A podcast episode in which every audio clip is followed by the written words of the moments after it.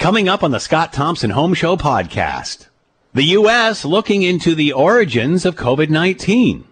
Why is Alberta reopening after having such a tough time? Quebec is looking to pass a motion which gives them more Quebec. How much are we paying for vaccines? It's coming up on the Scott Thompson Home Show podcast. Today on the Scott Thompson Show on 900 CHML. Ready? Yep.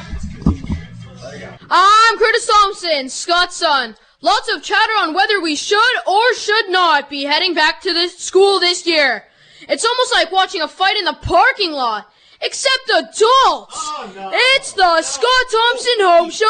Here's Scott Thompson!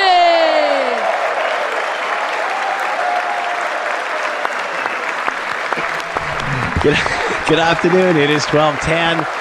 It is 900 CHML. I'm Scott Thompson. Will Erskine back at the station, keeping the Scott Thompson home show between the pipes. How you doing? Uh, beautiful day out there.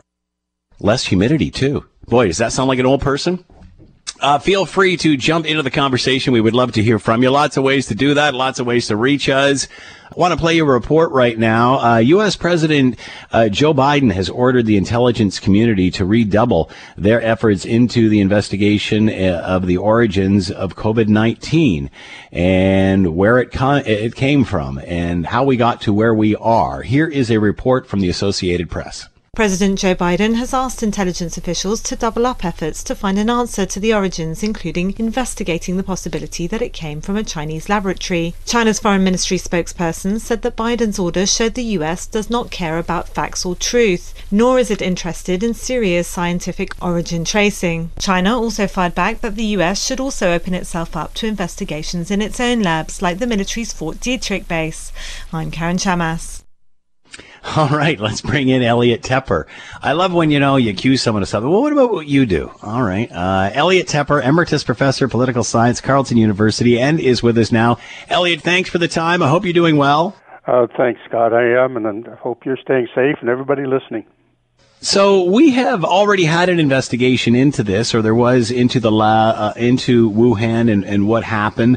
Although uh, it appears that has created more questions than uh, it has answered. So why the call for more now? Yes, well, that that first uh, investigation was done jointly between China and the WHO over January and February. They reported in March, and the report said basically, well, it's highly unlikely anything escaped from a lab. So this is this was from wet markets. This is this is animal to human transmission. But at the same time, right then, uh, the head of the WHO said, you know, we didn't really have the kind of access that we need. We want more transparency. That was then.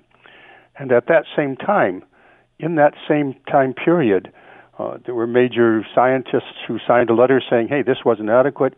And Canada and the U.S. and a number of other states issued a, a formal statement released by the U.S. Uh, Department of State and us saying about the same thing that uh, we aren't we aren't happy with how this is going. Why is it back in the news now? For two reasons. One is that the uh, WHO is apparently about to launch a second stage of their investigation, so that's it's timely uh, to re-raise the issue.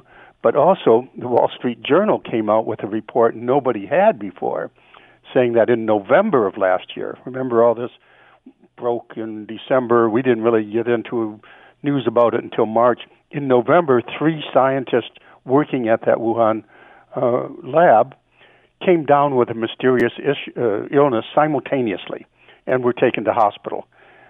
Then, so those, that's the two triggers uh, the, a brand new news story, and also it, it turns out from Joe Biden's uh, announcement, if you read it carefully, he said, Well, actually, our intelligence people have been looking into this various agencies. Uh, Avril Haines sits atop of all of that, and she made a statement saying, Our people have been looking into this, and they're split on that. Two of our agencies said, Well, yes, it might have come from a lab, but three others are, others said no. So, because of, apparently there's a division in the intelligence community, combined with the lack of transparency and their concerns right away about that, it's back in the news. So, is the World Health Organization interested in in in asking more questions, considering their role in the initial investigation, and how do they feel about what Joe Biden is up to? Uh, I'm sure that they're saying what they said at the time, only more uh, more strongly. They they've not been coming out and saying, "Hey, Joe said this yesterday, so here's what we're saying today," as near as I have so far detected. But I think they would concur with the need for transparency and more cooperation. But keeping in mind, they were not allowed in. Nobody was allowed in for months after the initial reports, which had there was plenty of time for uh, China to clean up that lab if there was uh, if there was some kind of a leak. That's my next question here is the longer this goes, uh, is it harder and harder to prove origin? You get into technical issues here. Apparently, they took some samples, but they didn't release those samples. Are those samples of blood still available? Could they be processed? Remember uh, a couple other things. China has said uh, we want to control the narrative on this, and here's our narrative. We reported it early. We proce- we did the genome. We processed the genome. We released it to the world so that you know the vaccines could later be developed, including their own. And uh, we have taken actions at home, and now we are global leaders, and everybody should be praising us. But the uh, the other side of that, which is not getting uh, sufficient attention, is that China uh, has also, like Russia recently, been accused of major cyber hacks, leading to the question in the West, uh, leading to the question: Did they release the genome and then hack into the global networks to find out what was discovered by other researchers? The uh, the evolving image of China in the world, which comes simultaneously but now with great uh, urgency over the COVID crisis, I think that's the big story here. So it, it, seems there's two different approaches here. Because uh, initially uh, it was thought that, and again, not that this isn't the case, um, but this is what is under investigation, that this came from a wet food market, from uh, one host to another, and then from there to a human being. Then there's the theory that this came out of a lab, uh, but there's sort of a split theory there in the sense that uh, were they working on uh, this type of coronavirus and that sort of thing that, that spreads this way, and then accidentally somebody got sick and then spread it out into the food market. And then the other debate within the lab is, or was this artificially created? Is that accurate? Yes, plus a third. Go ahead. They possibly were indeed doing what their job is, which is to keep track of pandemics and right. anything like this is you know this is a SARS type infection which was swept the world earlier and that somebody captured a bat brought it into the lab to test it and that that and it was indeed positive and that was actually the origin but the bat then escaped and got back out into the wild man yeah, so that's and now there's an old abandoned mine which is being mined in China. Yeah, I heard about that. Focused so, so, has there been anything to suggest that this is bio warfare? Is there any, or is this just sloppiness in a lab trying to study something that is an issue there? No, I. I this takes us to why there's been so much controversy all along.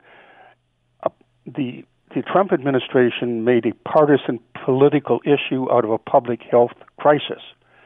And because of the many issues that then arose, it became such so difficult to accept at face value the theories coming out even from the White House itself, but then more fringe groups like know, those who might say biowarfare, that it all got discounted.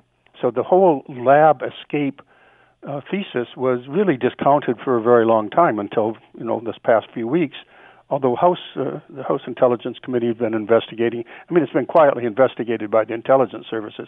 The fact that it was such a partisan political issue led to the, to you know Twitter and and the other major media people, Facebook, saying we aren't even going to carry stories that this was a lab escape.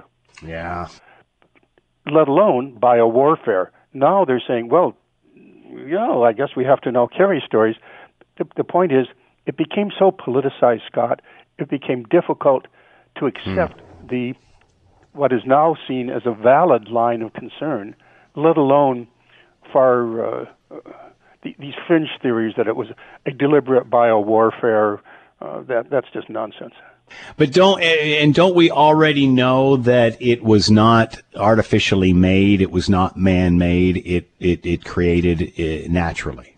Well, I'm not a scientist, but anything yeah. I've read about this suggests that uh, no, vaccines have been developed based on a genome from you know, an actual uh, an actual virus. So. Uh, COVID 19. So th- there's no nothing I've read or heard as a political scientist keeping my antenna up. Uh, I've not heard anything along those lines. So, what is Biden hoping to accomplish here? I think he wants to lay this to rest. Uh, that's one possibility. I mean, the, the, most likely is he's president of the United States. This has come back uh, into the public domain through the Wall Street Journal article. And uh, besides that, the House keeps working on it. And he does get the intelligence reports. And apparently, the intelligence reports had enough in it to trigger his concern. But, you know, as a political scientist, you can also raise, as China is doing uh, separately, the U.S. is in a major long term battle, really, for the future of the world with China, or in Russia in a subsidiary, more subsidiary way. This is, certainly fits a, um, a convenient um, part of a struggle against China to say that China may be have been very remiss. So, is this part of a pressure campaign by COVID to to position the U.S. to talk about China? And, and you, as you will, you know, started at the at the top, and China says, "Oh yeah, well, what about your chemical warfare facility that you have there?" And all states uh, seem major states seem to have chemical warfare facilities. So don't don't point a finger at us. So is this being caught back up into geopolitics at some level? But I, but I think the more immediate and actual and real pressing concern is we have a public health crisis. Uh, COVID is, you know, we're we're in this weird situation where oh we, we we don't we can relax now. The vaccines are working. Oh no, our our hospitals are flooded and uh, there's a province in Canada that's just being overwhelmed right now, and so forth. So we are in the strange situation of having a global pandemic that probably did originate, well, did originate in China. And what about the future? And what kind of cooperation are we going to get out of this China? Not, not China, but the the Xi Jinping China. Uh, what kind of cooperation will we get going forward? Uh, do you think we will, uh, even at this late date, get to the bottom of this? Will China be able to create enough confusion that there'll be people saying that you can't prove this either way? What does China owe the world here? I think China does owe the world a whole lot more transparency um, in its cooperative efforts, keeping in mind that, you know, Tony Blinken has laid it out that, that going forward there's going to be cooperation, competitiveness, and basically containment um, with China. So you com- you cooperate on some things, you compete on others, and you really have to push back uh, in, a, in a Cold War kind of sense. The kind of cooperation needed from China on this and any other issues relating to you know public health, all kinds of fundamental research. This is a major power that has the capacity as a cooperative partner in the world to be a real contributor. I guess that's really the crux of this argument, Scott. To what degree will China make the choice to be a cooperator on areas of mutual concern and benefit, and to what degree do we have to continue to distrust the kind of role that they are playing? And we can't enter, uh, end this interview today without pointing out we are at day 899 yeah. of the two Michaels being held as hostages in a Chinese jail. Uh, you know, despite all of the geopolitics that's going on here, at the end of the day, uh, the world has been crippled by COVID 19. Can China deny that? Huh. Um, they have been denying it. They've been saying we acted basically, uh, I think we talked about this maybe a year ago, saying there's competing narratives, and China has won the narrative war. Yeah. That the U.S. under Trump was trying to put out a narrative that wasn't sustainable, and China was putting out really uh, a non-sustainable narrative, but it got away with it. That they have ap- acted in an exemplary uh, fashion as a global citizen, and they are now, moreover, willing to help the world with the vaccine developed by China. Uh, the the whole question of can they continue to avoid the blame may well be behind will this latest inquiry, you know, 90 days now in a WHO, if they are still basically into blame avoidance, and uh, the President of the United States has already said, we may never know, we may never know. What about life in China now? Not only in regard to uh, the disease, but also where where's the citizenry's heads in regard to this government? Well, let's stay strictly on this story. Uh, there are reports that people inside China who criticized the government last, well, before March actually, last December, uh, saying the government has, you know, Xi Jinping has really blown this. Uh, they've disappeared. The, hmm. the the initial scientist who reported it uh, actually died of COVID, but citizen journalists and respectable voices uh, disappeared. So how are people handling this? I would think very cautiously. The the basic social contract with the public right now is that the Xi, Xi Jinping government will continue to deliver for them, uh, but if you misbehave, they'll do something to you. So the the world's largest country in terms of population and arguably the number one or number two economy, and with a lot going for it in so many ways, is still under the control of the Communist Party of China, and that in turn is under the control of Xi Jinping, who is fostering a very truculent um, uh, set of behavior, patterns of behavior, which are increasingly, in all kinds of ways, drawing into suspicion their behavior. Uh, at home, their social contract is we'll deliver the goods and, and you put up with uh, other things, uh, the surveillance economy uh, and a society. But if they no longer can deliver the goods, at some point, if this regime falters, then I suspect that kind of social contract will break. The, a huge middle class has been created. It's media savvy, connected to the world. How long do they want that kind of government? which uh, controls them but delivers for them. When it doesn't deliver, the control aspect will come to the fore. How long do you let your population slowly increase their critical thinking before it becomes a threat to the actual party itself? Um, how is China? Is China concerned? How concerned is China? Are they afraid of what this Biden investigation may uncover? I don't. What if it uncover? What if it uncover? Uh, could it uncover something that is even more detrimental? the fact that Joe Biden is saying we have conflicting intelligence and we're, we're giving 90 days to everybody, our intelligence communities, and therefore that would include the Five Eyes, that's us. uh, you have 90 days to come up with a definitive answer.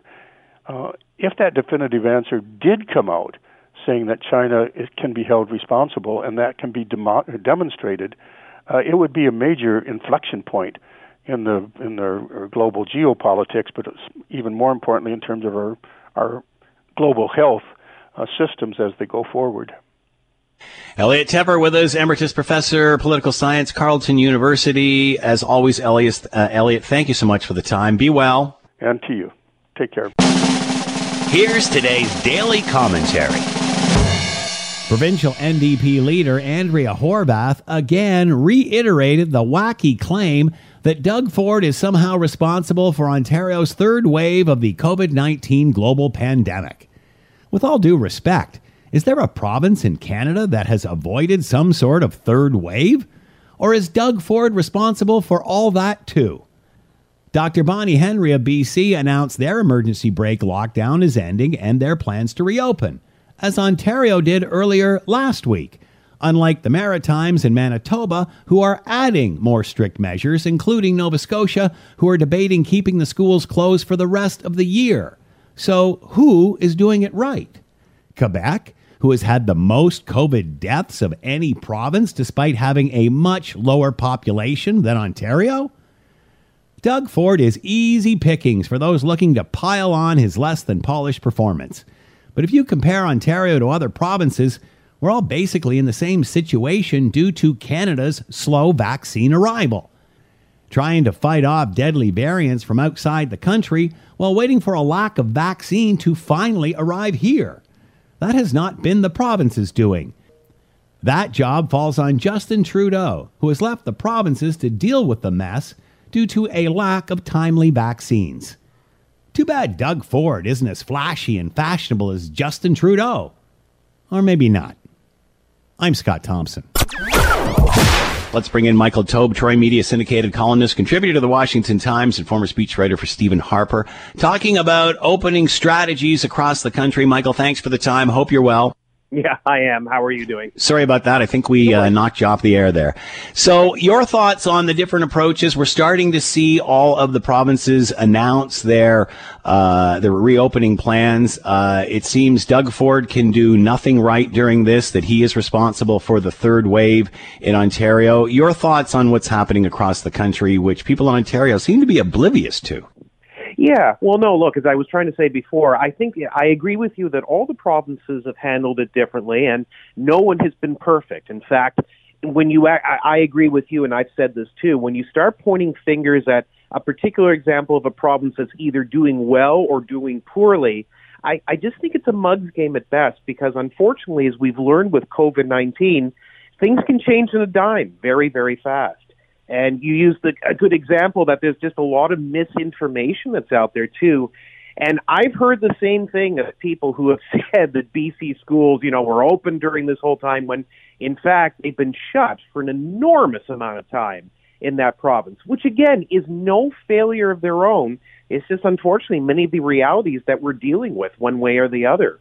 Um, in terms of Ontario, you know, it's nice for people or certainly critics of Ontario Premier Doug Ford to start to suggest that the third wave of the of COVID-19 or the coronavirus pandemic is all due to him. When in reality, a lot of it goes back to, and I've discussed this with you, and I've discussed it with others, and I know others have discussed it too. You have to really go back to the national vaccination plan and the way that it was all brought down by the federal liberals. That's where the issue comes into play they were the ones who originally started up with a Chinese vaccine company last year, an, an unknown one at that, or relatively unknown, called CanSino Biologics, who, you know, Canada thought would have sort of a, a maiden vaccination plan in this country.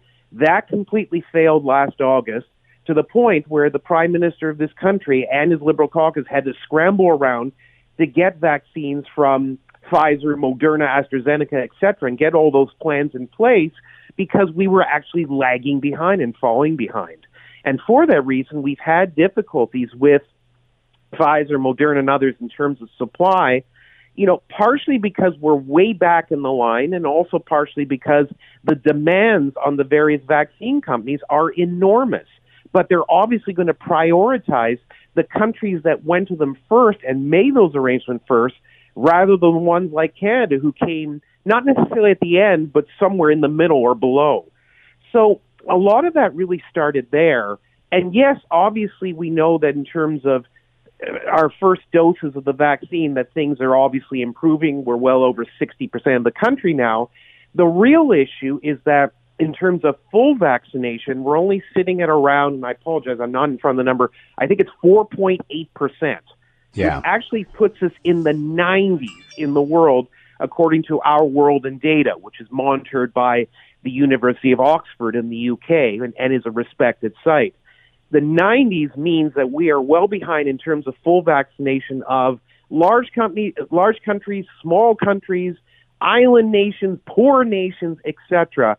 And that's not where a middle class power like Canada should actually be at all. So no, Doug Ford obviously has made mistakes. All of the premiers provincially have made mistakes. All of our cities and mayors and otherwise have made mistakes. We know that no one is perfect. And then when we do a public inquiry and have our various reports and look at all the things we've done during COVID 19, the good, the bad, and the ugly will obviously present itself. But to blame Doug Ford for the third wave of the of the pandemic is utter madness, whether or not you agree with what the Ontario Premier has done, whether you agree with some of his decisions, and you and I have talked about them, some of them were actually poorly brought out, including his temporary plan to close playgrounds, which obviously had no scientific research or medical research behind it, and to try to bring in temporary police powers, which was knocked down pretty fast. He's made errors, and he knows it. He's admitted it, as the other premiers would also admit that they've made errors. But good heavens, he is not the, the reason that we are in a third wave of this pandemic. unfortunately, there's a lot more to it than that. It just seems that we've spent more time blaming the provinces than we have blaming the prime minister. And yeah. really, what's happened here, as you've said, uh, there has been no vaccine or very little vaccine coming into the country until the month of May. So provinces have had to react and somehow clean up and and uh, uh, clean up the mess and and get by with little or no vaccine and have to come up with policies like who gets it first, how long between doses, uh, what regions get locked down. What these are all situations that the provinces have been put in because we simply do not have or did not have enough vaccine. And yet, you know, the prime minister seems to be waltzing to a, a majority while all of the provinces are taking the hit for vaccine that he never delivered or delivered, did not deliver in a timely manner. Well, that's the key. The federal government purchased and distributed the vaccines. And anyone who says otherwise on your program or any other radio or TV program or in newspapers, etc., is not only wrong, they're lying. It's always a national government who does that. In the UK, it was the national government that did it and distributed. In the United States, it was, pre- you know, prime, originally former President Donald Trump and now current President Joe Biden who did the same thing. It starts at the top. Ergo, Prime Minister Justin Trudeau is at the top you know, whether he should be or not, but that's more of an ideological statement on my part and a partisan statement on my part. But he is. The federal Liberal government is in power. So if you're looking at the issue to begin with, it comes down to what vaccines were purchased and how they've been distributed. The provinces, again, have obviously made errors. The cities have made errors. Our towns, our villages, all of them have made mistakes. No one is blameless in this whole thing. But for the federal liberal government, as you correctly alluded to, Scott, to start suggesting that it's all the province's part when the you have to look for failure at the top of the spectrum, which is the federal government, it's just utter madness. And you know, Michael, we were having every single one of these debates after the first wave, after the second wave, and then again in the third wave. Yep. Why? Lack of vaccination. And again, the government's, you know, promoting that because we've shot more people with their first shot that now we're ahead of the United States in as far as first shots. But as as as you point out, uh, and again, the numbers in regard to the U.S. and I know they're over fifty percent now, but but also the the uh, the gap between those that have been vaccinated once and twice is, or once and twice is like ten percent, whereas here it's like four percent. So again, we're we're we're we're doing high fives like we finished, and it's like, how can we compare ourselves to the United States when those people that we're seeing in stadiums who have been vaccinated have had it twice? Yeah, exactly. Now, look, obviously, we should be pleased with the fact that the first doses, or that, that more Canadians are getting them, and at a, yes. at a faster pace. That's great. And no one is saying that everyone from Ottawa down to the very bottom shouldn't be proud of themselves for that. They should be happy. We should be congratulatory. We should be praising ourselves. However, when, when then we start to say that all of a sudden we're ahead of the United States and we're rounding the corner and everything's getting better, no if only 4.8% of the Canadian population is fully vaccinated at this point, anyone hoping for a, return to normalcy, whatever that new normal becomes, anytime before, like the late fall, early winter, you're dreaming. You're completely dreaming. We are nowhere near where we should be.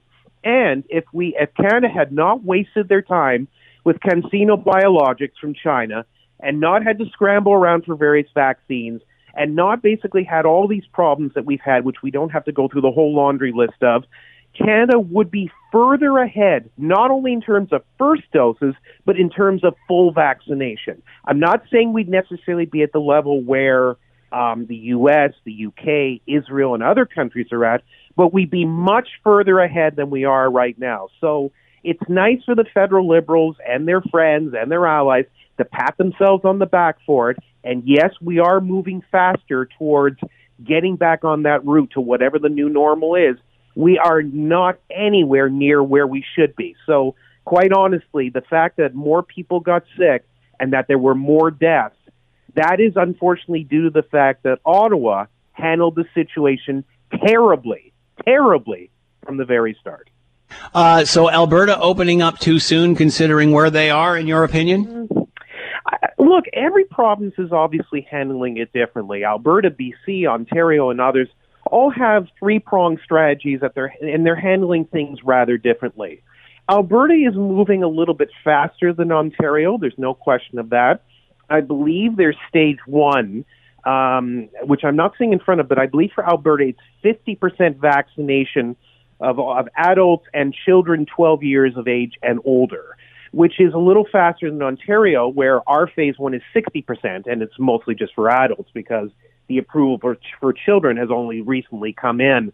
Um, I think in the end, ultimately, Alberta has to handle things the way they see fit, as Ontario has to handle things the way they see fit, and BC and others. I don't think they're necessarily going faster. And I think they're trying to sort of use it as in the fact that yes, we've had issues. Yes, our our daily COVID nineteen cases, our active cases, deaths, etc., have obviously been very frustrating and have peaked at certain points. But I think they're also looking towards, you know, parts of the United States, parts of the UK, and otherwise that when the vaccines come in and those first doses are done, you can then start sort of moving back into or re-entering some sense of normalcy or back to normal life. So I don't know which the better method is. I mean, obviously in Ontario and including the city I'm in, Toronto, there have been so many things that have been shut from restaurants to barbers and whatnot that it's been incredibly frustrating for people out here, although most people are obviously respecting the rules. I think in the end, if Alberta feels comfortable that way, that's what they'll do. If BC feels comfortable doing it differently, that's what they'll do. And if Ontario feels more comfortable moving at a slower pace, say, than Alberta, then in the end, ultimately, that's what their choice is. Michael Taube, Troy Media syndicated columnist, contributor to the Washington Times, former speechwriter for Stephen Harper. Michael, as always, thanks so much for the time. Be well. You too. Take care. You're listening to the Scott Thompson Show podcast on 900 CHML. Lots of chatter uh, in and amongst this uh, global pandemic, and, and, lots of stuff sort of gets tossed to the to the side uh, sidelines, and a lot of it just doesn't get attention uh, because we are in the middle of a global pandemic, or less, at least let's hope towards the end. Uh, but a Bloc Québécois motion seeking support for Quebec's proposed constitutional amendments failed to pass unanimous, unanimously in the House of Commons on Wednesday. Uh, to talk more about this, Henry Jacek is with us, professor of political science, McMaster University, and he is with us now. Henry, thanks for the time. I hope you're doing well. I sure am. Thank you, Scott. So, explain to those of us who've been too caught up with COVID 19 to know what's going on here. Uh, talk about these proposed constitutional amendments. Well, the um, the government of Quebec right now wants to uh, put itself out as a champion for French uh, rights and to extend, uh, in a formal way, a number of symbolic uh, uh, statements and issues that uh, will seem to entrench French and protect Fre- the French language. Um, they want to uh, make some uh, changes in the Canadian Constitution that are primarily symbolic about uh, having having uh, Quebec recognized as being a uh, a, a, a, fr- a nation and being a distinct nation, and the, and the language of that nation is French. Um, this is not too much more than what uh, you know people recognize actually has occurred, and the uh, federal government uh, in 2006 passed uh, a motion uh, saying that we recognize Quebec as a uh, distinct nation. So that that's been the um, that's the thing that Quebec wants to do, but they want to put it in the federal constitution at this point, and and and there's a big debate as to what what the consequences of this will be, and it's uh, you know there's a lot of disagreement as to what that might be. So why are constitutional experts concerned? What are those consequences? Well, some of them, are, well, they get very worried about whenever there's any changes in the Constitution because uh, oftentimes uh, changes in wording in the Constitution lead to other things, and um, that hasn't it's a very unclear where where this would go. There's there's two possibilities. One is which we know that the um, uh, the the uh, English language uh, population in Quebec is not treated equally with the French population in terms of government services, even though it's supposed to be. But it's something that everybody has ex- pretty much expected uh, or has accepted. Sorry, Uh, and uh, the, certainly, people who are worried about the position of the Eng- English uh, minority in Quebec, they're worried about this is just another uh, limitation that's going to be put on them, and probably a, a good reason not to have uh, the services they receive uh, are uh, at the present time. They they're worried about them being diminished. Uh, that hasn't been talked about too much, except that Trudeau has said while he while he has no objection to what the Quebec government wants to do, he did say that uh, at the end of his uh, this, uh, statement he made on that a day or so ago, that essentially, of course, we will always protect the rights of uh, minorities in in uh, minority language groups across. Uh, uh, across Canada, and that includes the English speakers in Quebec. So he, he he said that he didn't look very comfortable when he said that, but but he knew he had to say that that he can't he can't see, be seen to abandoning them. Uh, probably a, a more an, uh, another problem, but not so much his, is more the conservative problem. Is that there's a lot of people out west uh, who essentially don't like the idea of Quebec getting any more uh, privileges or things that other other provinces don't uh, have, or they just have a gut reaction against this and there is talk of a uh, new party being uh, putting forth candidates in the upcoming federal election called the Maverick Party. And uh, there are some con- people in the Conservative Party are saying if that happens, then uh, a number of the rural seats in Alberta and maybe uh, uh, in the other uh, prairie provinces would go to uh, hmm. this Maverick Party and really badly damage the Conservative Party of Canada. Uh, rather than go off on a tangent on Maverick parties, let's get back to the, the point here. Why did this not pass? Why did Jody Wilson Raybould reject this? Uh, what does this say? Well, I mean, constitutional experts, as I said, are really very worried about where this is going to lead. And I think probably, although they haven't talked about it, I think they are worried about the the English speakers uh, in in uh, in Quebec, especially the provision that all new uh, immigrants coming into Quebec, people moving into Quebec, have to uh, uh, learn and be fluent in French within six months of arrival. Uh, that I think bothers uh, bothers uh, you know those people they see that as as maybe one of the uh, in, you know uh, outcomes of this particular uh, uh, gambit by the provincial government. How question, come she seems to be the only politician that is speaking up on this? Well, the uh, well, who has been a liberal? Uh, the conservative politicians west are are concerned about this. Yeah. There are even people in uh, you know O'Toole's caucus, his his uh, critic uh, for health, uh, who is from that area, has just has taken a very different position than O'Toole. Uh, O'Toole doesn't seem to be greatly worried about this, but this uh, his health uh, critic certainly does. Um, so what would be the difference before and after this law passes? What, because again, many would say, aren't we already there? They're already a distinct society. What's, what's different now? How much more push do you have to have here? Well, a lot of this is symbolic. I mean, it is a fact. I mean, we, we know what the facts are in Quebec. Uh, these have been acknowledged by the by the federal parliament, but they haven't been inserted into the constitution. So although the federal parliament says, oh, of course, Quebec is a distinct nation, uh, but it hasn't been put into the into the Constitution. So the the premier of Quebec says, well, okay, we want it in the Constitution now. And so it doesn't change anything except that it makes it obviously gives it more power and force. And then some, you know, lawyers may try to use it to extend certain type of powers to to the Quebec government. So are politicians using this, Henry, to try to win Quebec? Yeah, yeah, we'll give them what they want because both, all of them want to win Quebec. Well, they're they're fearful. I mean, they're all fearful. Justin Trudeau is fearful uh, because he doesn't want to lose support among the francophones in Quebec, and of course the other parties, the Conservative Party and the uh, uh, NDP uh, and the Greens, is, uh, are all. They're none, none of them are objecting to this they all expect we are going to have an election in October, and they don't want to alienate, you know, Quebec Quebec voters. Now there are 75 seats in Quebec. Not all of them are, you know, majority French population, but that's that's where there is a lot of seats that are like that. And, and everybody is now walking on. All the federal leaders are walking on, you know, on, on sharp glass here, trying not to cut themselves. So if this all goes through, it, it, it will officially make Quebec a non-bilingual province, will it not? Uh, well, quite frankly, uh, in in some ways, that's been happening. It's already the case. So let me ask you this, been, Henry. That's been the social fact, I think. Yeah. So let me ask you this: If this is sort of the final straw, and it's like that's it, it is a French nation, whichever way you want to call it. Hmm. Uh, why is the rest of the country bilingual if Quebec isn't even respecting that?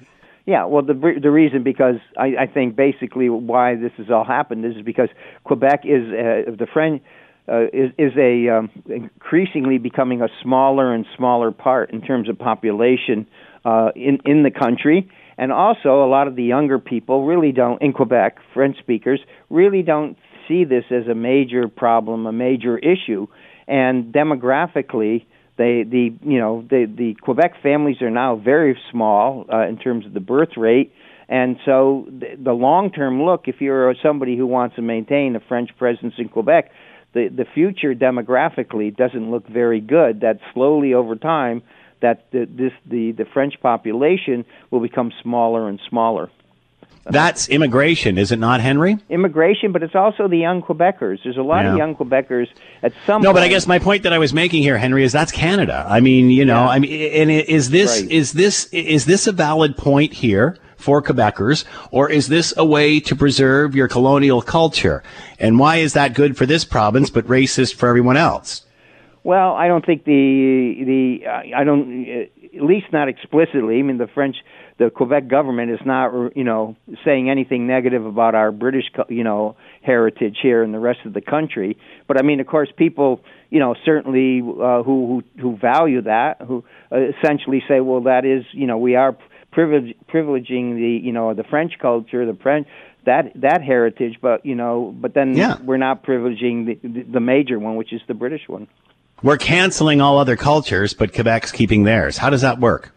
Yeah, well, we're we're canceling. We're certainly canceling uh, a lot of uh, everybody else except uh, English and French. It, it's just that French Quebec has does not have the power in Canada, essentially, and the French French community to really make any serious inroads on the on the British culture, our heritage, and our English language.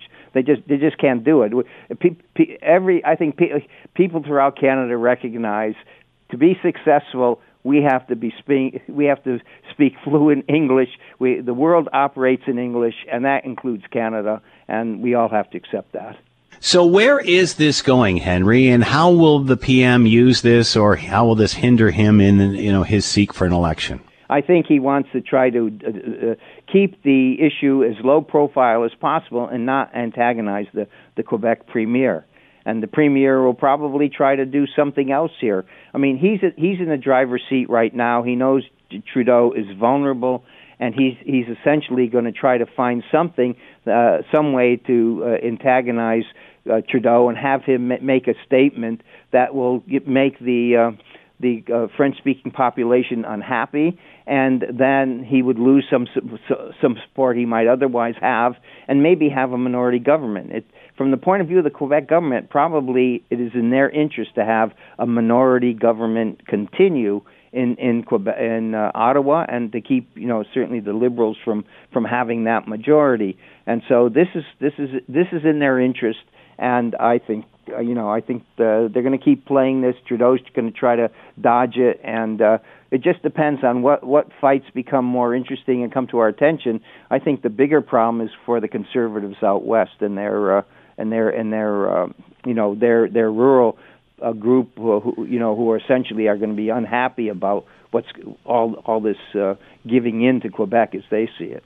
Uh, so will this pass? Is Jody Wilson Raybould the only one that's going to speak out against this? Where does that go? Well, the uh, it's it's I I don't think the federal government's going to do anything about this before the election. They will find a way to delay this, and if they get their majority, um, Trudeau will be able to point to the fact uh, that well, I did tell you we're not going to do anything that's going to do uh, you know hurt uh, the the the rights of the English speakers in Quebec, and so I think he'll have a very different tune after the election if he has a majority. But even if he has a minority, I'm, I'm sure he probably would do that. But what he has to do is somehow try to you know keep this issue from exploding before the election and that's uh, that that's the that's the job that he has to do with this. I think. Henry Jacek with us, professor of political science, McMaster University, talking about changes, uh, constitutional changes, proposed uh, constitutional changes uh, coming from Quebec. Henry, thanks for the time as always. Much appreciated. Be well. Okay, same to you now, Scott. Vaccination supply has been a huge problem for Canada. That is why we are where we are and starting so late. Uh, we certainly have uh, withheld the second dose, allowing more to get the first dose, which has uh, really pushed us forward. However, uh, we're still very, very far behind when it comes to administering the second dose. And all of this comes back to the lack of production here in Canada and us having to rely on other centers in order to get our vaccines. And we've seen a mass increase coming in in May. Uh, up until that, pretty much a trickle. Uh, and that is as other uh, places like the UK and, and the United States uh, finish off or certainly get to the point where uh, they're over the 50% mark. Uh, so now more and more coming in, but what did we have to pay to get those? And it seems at this point Pfizer has been the most consistent. What are we paying? What is the market value here? Uh, and really, uh, questions like that have not been answered to this point. Let's bring in Dr. Jillian Kohler, Connaught Scholar and Professor with the Leslie Dan Faculty of Pharmacy, Dalla Lana School of Public Health, and Munk School of Global Affairs, Public Policy at the University of Toronto, and is with us now. Doctor, thank you for the time. I hope you're doing well. I am. How are you? I'm doing good, thank you. So obviously, in the month of May, we're starting to see the vaccines, uh, the supply increase. We're seeing more and more Canadians vaccinated as of uh, as a result of this. Uh, Pfizer seems to be the most consistent. Do we have any idea what we're paying per dose for for these? Uh, the short answer is absolutely not. Um, and in fact, I just completed a study with colleagues who are working with Transparency International in the United Kingdom and that was one of our major concerns is that we were advocating for more transparency in terms of the contracts that are happening between governments and vaccine suppliers. And while we did get access to some data, it was very, very limited. So why would we not have those, considering other jurisdictions are providing that information? I mean, and the fact that they, we are not being told, are we to assume from that that we're overpaying for these?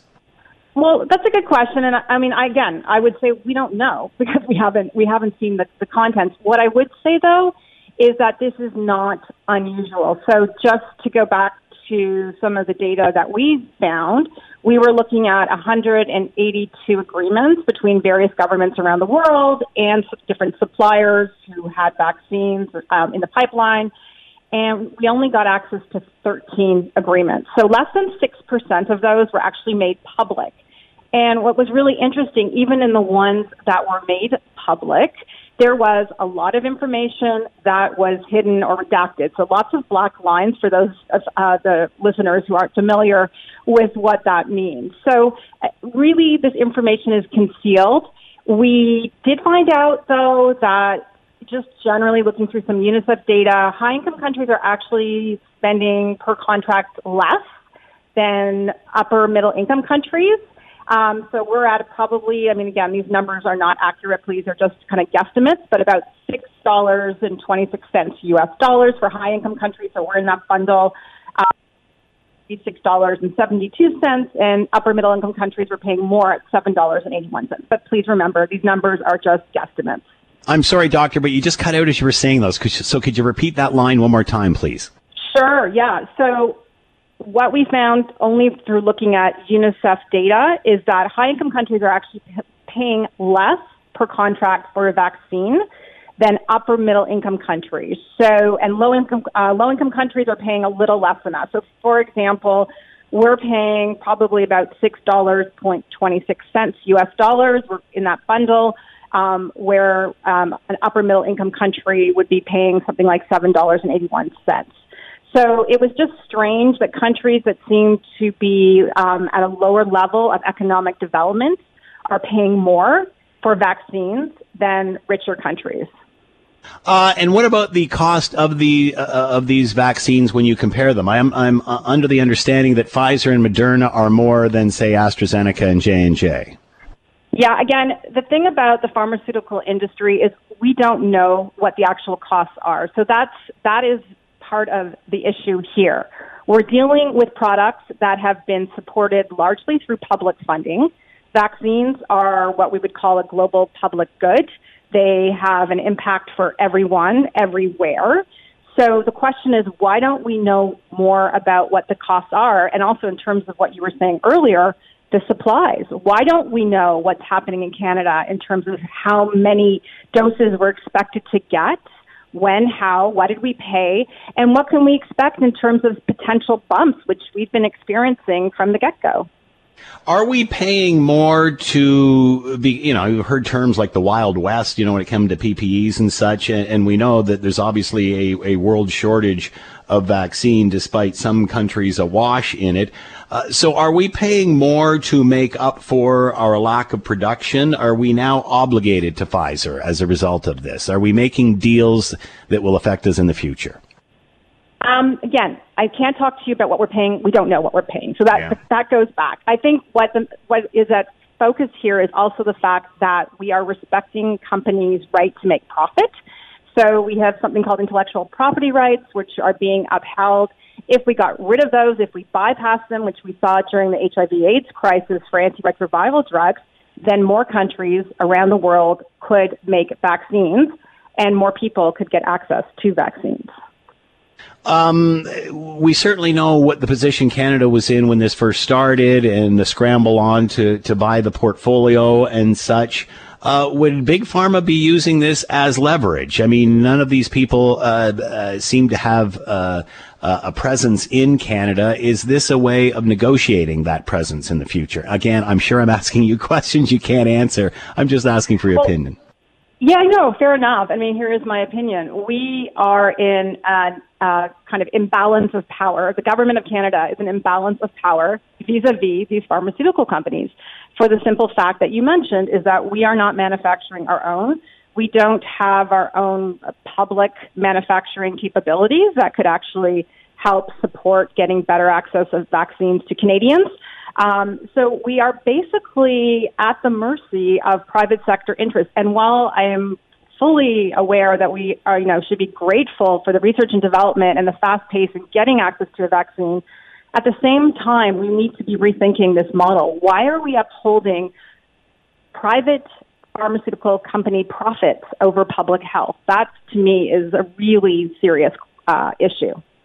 Uh, governments don't make vaccine, private companies do. Are we doing enough to create an environment where we have that capa- that production capacity and yet don't get taken to uh, to the bank, for lack of a better phrase, by these big companies when this sort of thing uh, you know comes to fruition. Are we doing enough to partnership with these? Have we been uh, conducive to big pharma and, and making and creating incentives for them to set up shop here?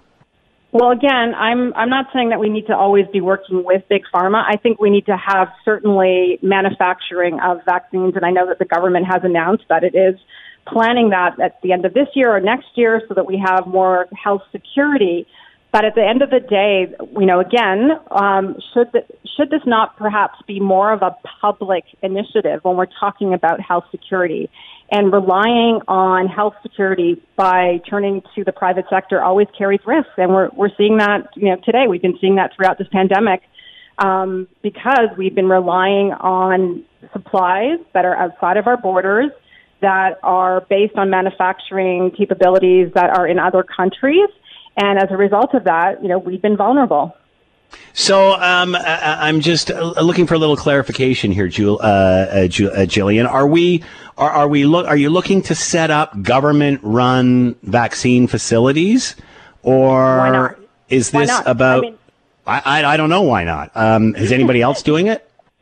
Um, I mean, not now do we have the capabilities to do so, but what I would say is that this should not be, we should not be relying solely on the private sector for a public health good. And given that the private sector does rely on so much public funding for its research and development, there needs to be a new model in place. Yeah, some and sort of partnership.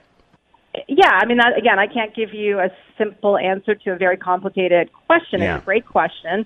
Um, and I don't want to say that it's something that can easily be done, but I do think we need to rethink, you know, what we've been doing in the past, why it hasn't been working, and how we need to change that.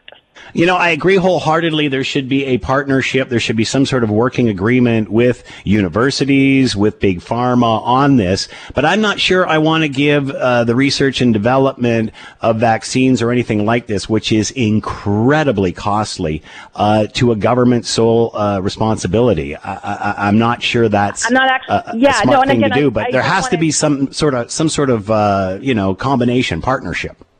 Yeah, and again, I, I don't want to be misinterpreted. I wasn't Yeah. actually advocating for that. So I, again, just to be make sure that we're on the same. Page. So, what page, is the perfect of- system here then? What what are you advocating for? What would be what would What work I'm here? Do you think?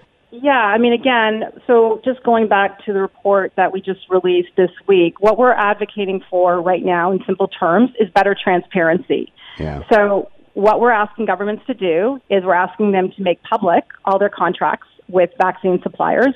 We're asking them to make sure that clinical trial data is fully public as well. So for us, this would be a way to help generate better public trust in terms of the processes, in terms of the supplies, and lessen some of the anxiety which has been so prevalent throughout, you know, the past year or so. Um, it, it is is Canada a uh, a supporter of big pharma, or are they going more the uh, generic drug route, which obviously irritates big pharma? Do we have a position there? I think it depends. And again, I think, you know, we support both if you look at the policies. And again, I don't want to put myself into a hole by answering your Mm-hmm. No, question no, no, no. because I, I don't think that's actually a question that can be answered in, in one line for um, the purpose of this discussion. I think it I think it depends. But what I would say is ultimately we need to make sure as the government of Canada, I should say, needs to make sure that we're not in a position that we've been through, which is the, of the pandemic, which has been to be vulnerable to global supply systems, to not have manufacturing capabilities in our own borders, and to really to be beholden to the private sector. So what does that take? I mean, again, there's many, you know, many different models out there, but it, what it does take is a change, and that's what I'm advocating for. Do you think we will see that as a result of this global pandemic? Once this is behind us and we're analyzing how we all reacted to it, where do you see this going? I would hope so. I mean, again, um, this isn't unfortunately a new situation. Yeah. Um, we had some issues prior. Think back to the H1N1. Um, let's hope we don't repeat the same mistake. So if this is not a wake up call for the Canadian government as well as governments globally, then I don't know what it will take because this is this is massive, this is unprecedented, and we need to rethink things. I think we also need to rethink how the pharmaceutical industry is able to protect its own markets and what that means for public health. And why are we kind of allowing the same old same old to happen when we're dealing with a global crisis which we have today? And you know let's not forget so many people around the world do not currently have access to a COVID-19 vaccine. So we should be doing everything in our power to make that happen Uh, obviously, this is uh, coming back around to uh, uh, being uh, self-sufficient and being able to produce our own as opposed to purchasing them. What about uh, local Canadian companies that are involved in this? We've interviewed Pro- Providence Therapeutics many times and say that you know when this all started, they were at even par with Moderna and Pfizer, but needed more support to to get things off the ground. Are we paying too much attention to the Pfizer's of the world and not enough to the Providence Therapeutics? Yeah, I think we, I mean, honestly, I mean, this goes back to my original point. We don't want to be vulnerable to um, not having our own capabilities locally, whatever that means, whether it's a public private mix, whether it's having our own companies that can give us the supplies that we need. So that will require a shift in terms of investment strategies and how we, you know, currently deal with, you know, potential providers of medicines and vaccines for future crises or even just general health needs of our population. Uh, so, are the countries at the mercy of the pharmaceutical companies? Are they the ones that are keeping this information secret? Is is that where the lack of transparency is, or is it with governments? It's a bit of both. I mean, I think governments need to have the courage to say to companies, you know, we're not going to be doing the same old game over and over again. We're going to release this to our public. We're going to let them know what we're paying. Typically, what companies will argue is that it's, you know, not in their commercial interest to have this information leaked out. Um, they also might say to governments that if, you know, this is made public and we're giving you a good deal, we're going to be asked to give the same deal Therefore, you know, it's not good for you in terms of your own allocation of funding to this. So there's there's many different ways that governments have been, as I said, in a kind of an unbalanced uh, power relation with the pharmaceutical industry, and this needs to be this needs to be changed. Uh, I want to ask you one more question, and again, I'm sure it's one that uh, we don't know the answer to. But uh, that being said, um, do you are you confident that we will have enough product coming in to administer that vital second dose to Canadians and keep this momentum going? Uh, and your thoughts of Canada taking vaccine from COVAX? Yeah, well, I wrote an op-ed in the Globe and Mail a couple months ago, basically not supporting the fact that Canada was taking vaccines from COVAX. I will reiterate my point that I, I don't agree with that, especially when so many uh, countries around the world are needing supplies. They don't have their own deals with pharmaceutical suppliers. In terms of looking forward, will we have enough vaccines? I mean, I would say I don't know. We we haven't seen the details of the contracts. We know that this is a very volatile supply system. It's also a supply system that can be affected by politics, and that can happen in a heartbeat. So I'm going to say I'm really hopeful. I'm really hopeful that we're going to get our supply.